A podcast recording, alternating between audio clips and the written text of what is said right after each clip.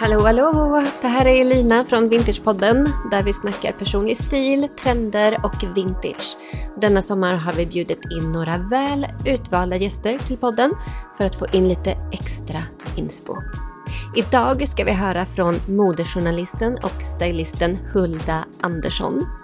Jag och Olivia träffade Hulda på ett event här vid, i försommaren och blev eld och lågor över alla härliga minnen hon delade med sig av under sin tid som modejournalist under sent 90-tal och, och tidigt 00-tal på ja, men bland annat chic och glamour.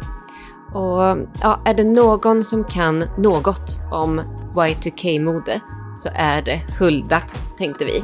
Därför bad vi henne lista de 10 största trenderna från tidigt 00-tal som vi ser kommer igen idag. Så varsågod Hulda!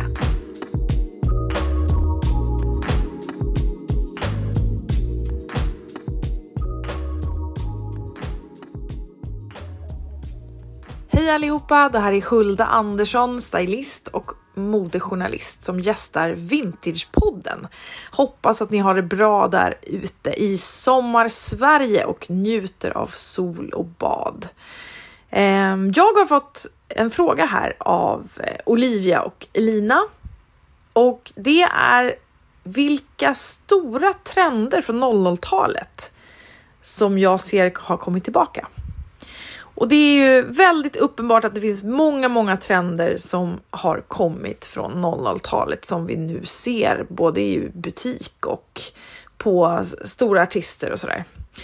Den mest uppenbara trenden är väl cargobyxan. Eh, den här med fickor och att man får en känsla av att det är en streetstil som eh, funkar verkligen i stan, men också Eh, med lite fritidskänsla på fast stylas då på ett coolt sätt. Sen ser vi också de här virkade plaggen, halternecktoppar, virkade klänningar som är en, en liten flört med de här eh, bohemiska trenderna. Och det sågs ju, såg ju vi väldigt mycket på 00-talet också. Sen är det de här choker-halsbanden, eh, de här som sitter på halsen som är också väldigt, väldigt populära, men som också då på liksom 00-talet var en stor grej. Sen är det truckerkepsarna eh, som eh, har fått ett uppsving som också var stora. Paris Hilton, Nicole Richie som är liksom de sti, en av flera stilikoner, eller ikoner kanske lite stort ord, men i alla fall de stilinspirerande personerna på 00-talet som eh, bar de här. Gärna i kombination med eh, tanktops, vita tanktops och låga, riktigt låga jeans som gärna skulle vara lite blingade. Alltså mycket dekorationer, strass, Victoria Beckham hade en del sådana också, eh, egna märket och även eh, Ed Hardy och sådär. Dekorerade, riktigt blingiga jeans var ju också en stor trend.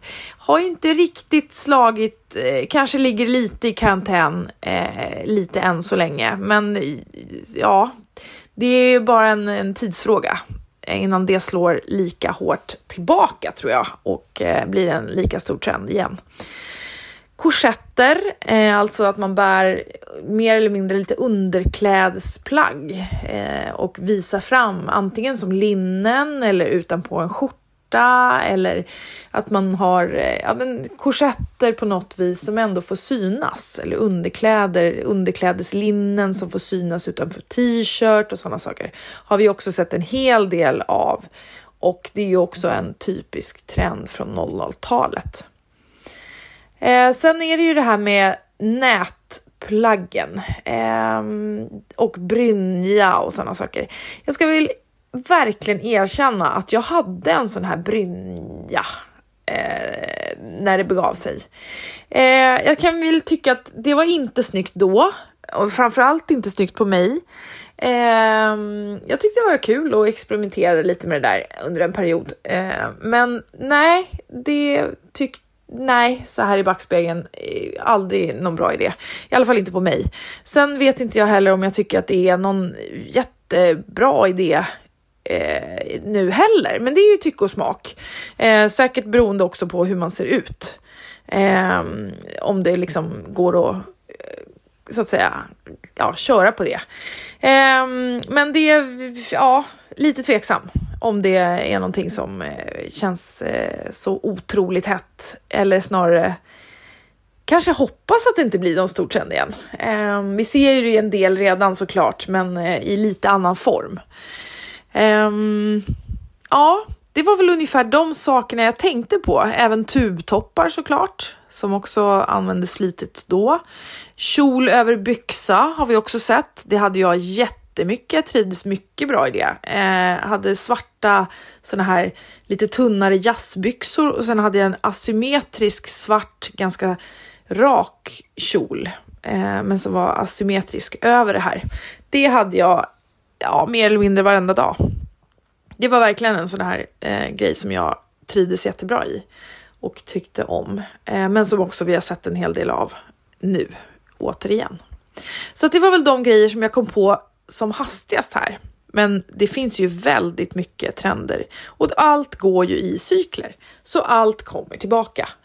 Eh, så att eh, leta i, eh, ja, släktingars garderober helt enkelt. Där kan man säkert hitta, eller syskon eller föräldrar eller sådär. Där kan man nog göra lite fynd som kanske kan vara, kännas härliga och trendiga nu. Lycka till med det och ha det bra. Hej då!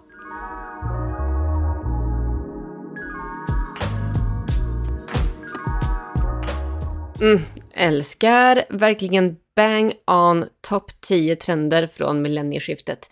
Jag tänkte summera dem lite här en, snabbt en gång till.